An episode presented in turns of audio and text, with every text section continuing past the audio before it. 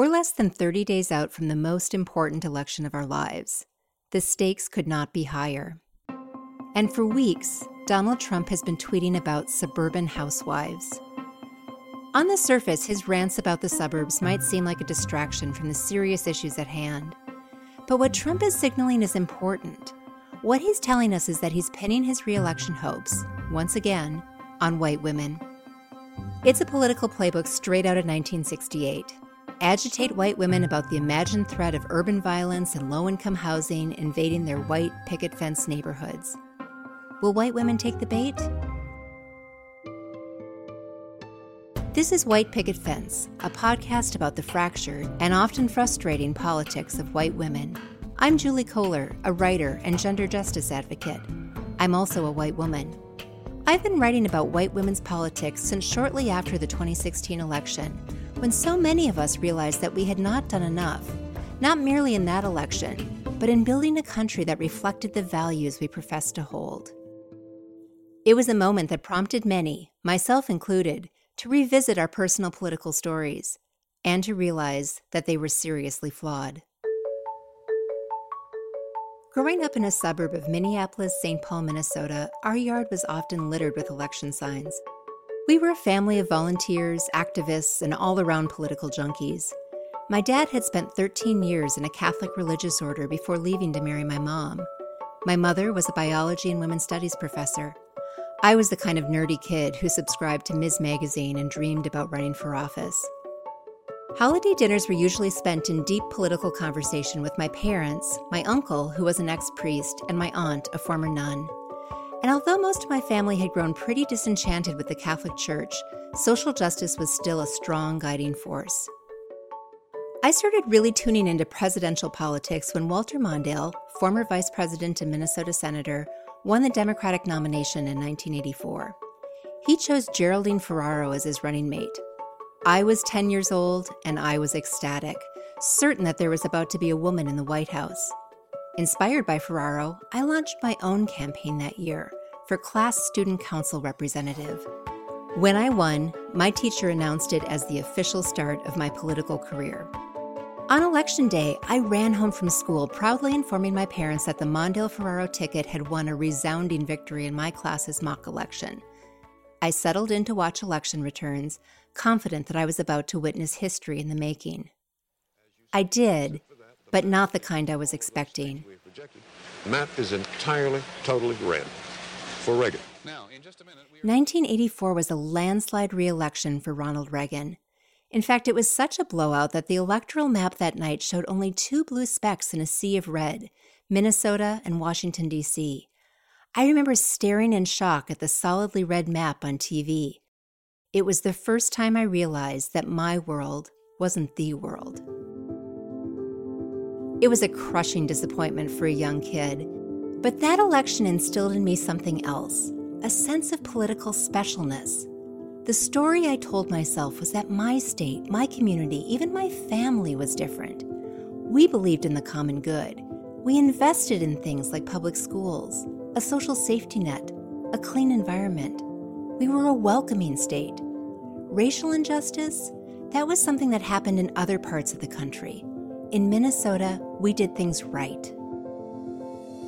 I grew up and moved away. I never did make good on my childhood dream of running for office, but I built a career working to advance social change and gender justice. I wrote about women and politics and families.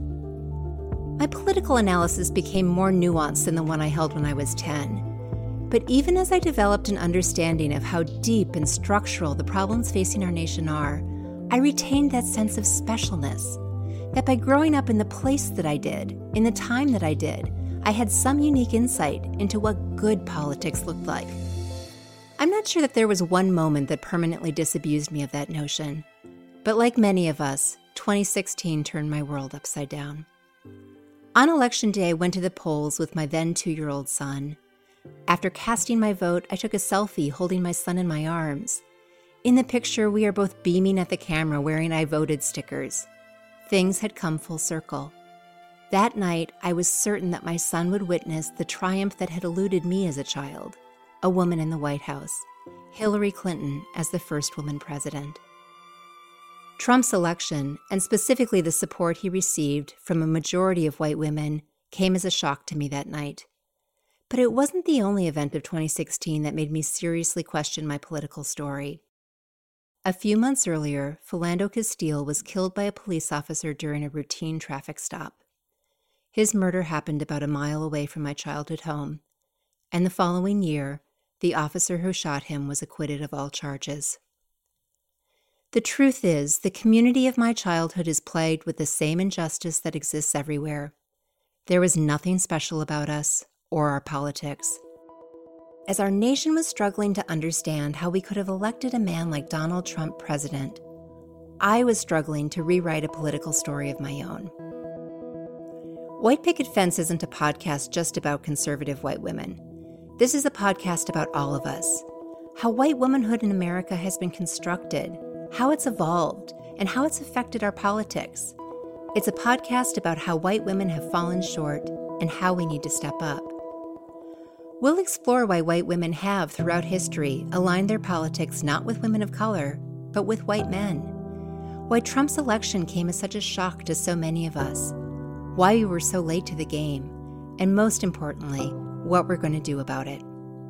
This season on White Picket Fence, what we've seen over history is that without actually reckoning with how, in particular, white women have contributed to, perpetuated, or been complicit with white supremacy and have not grappled with white privilege, that shows up in fragile solidarities that are easily broken. Who can be asleep? is a big question when we talk about who, who gets awakened to anger. The things that have made white women angry are the moments where they realize that they're not protected from or inoculated against inequity and injustice. Why is it taking you seven years, a pandemic, and a crumbling economy, and an idiotic president for you to get on board? And then the question is, how much patience are you going to have for it? Like, how long is this going to last? There will be a moment where they will come back to the default and say, we have done enough. We are tired of talking about race. Women of color want to win. And it's pretty clear that we don't win alone, and it has to be done together. We live in a multiracial democracy, and I, I do believe that if anyone is going to figure out how to show up right it will be a process that happens among women first. Listen wherever you get your podcasts.